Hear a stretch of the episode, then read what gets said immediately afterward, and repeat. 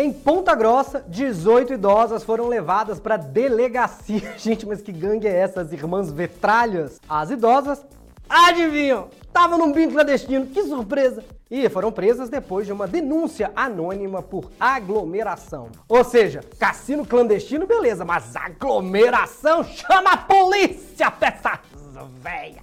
Quando as autoridades chegaram na casa de jogos de azar, uma delas falou: Ih, que azar! Divertido na casa de jogo de sorte! Eu falei pra você, Matilde! Algumas das senhoras se esconderam debaixo das mesas, debaixo das mesas, ali tão certo, debaixo das mesas e dentro do banheiro. E uma senhora foi achada muito confusa dizendo: Achei que era bingo, do nada trocou a brincadeira pra pique, esconde-esconde, depois polícia e ladrão. Deu até saudade do tempo que eu me diverti assim.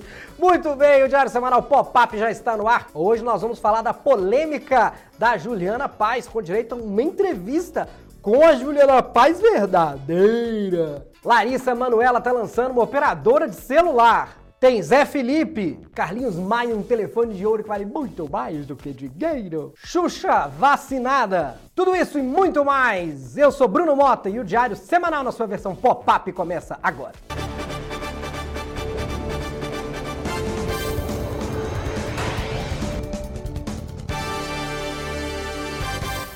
Já estamos começando, enquanto eu coloco aqui o meu teleprompter no ponto, lembrando a você, nossa, fiz um Golias, né? Teleprompter no ponto.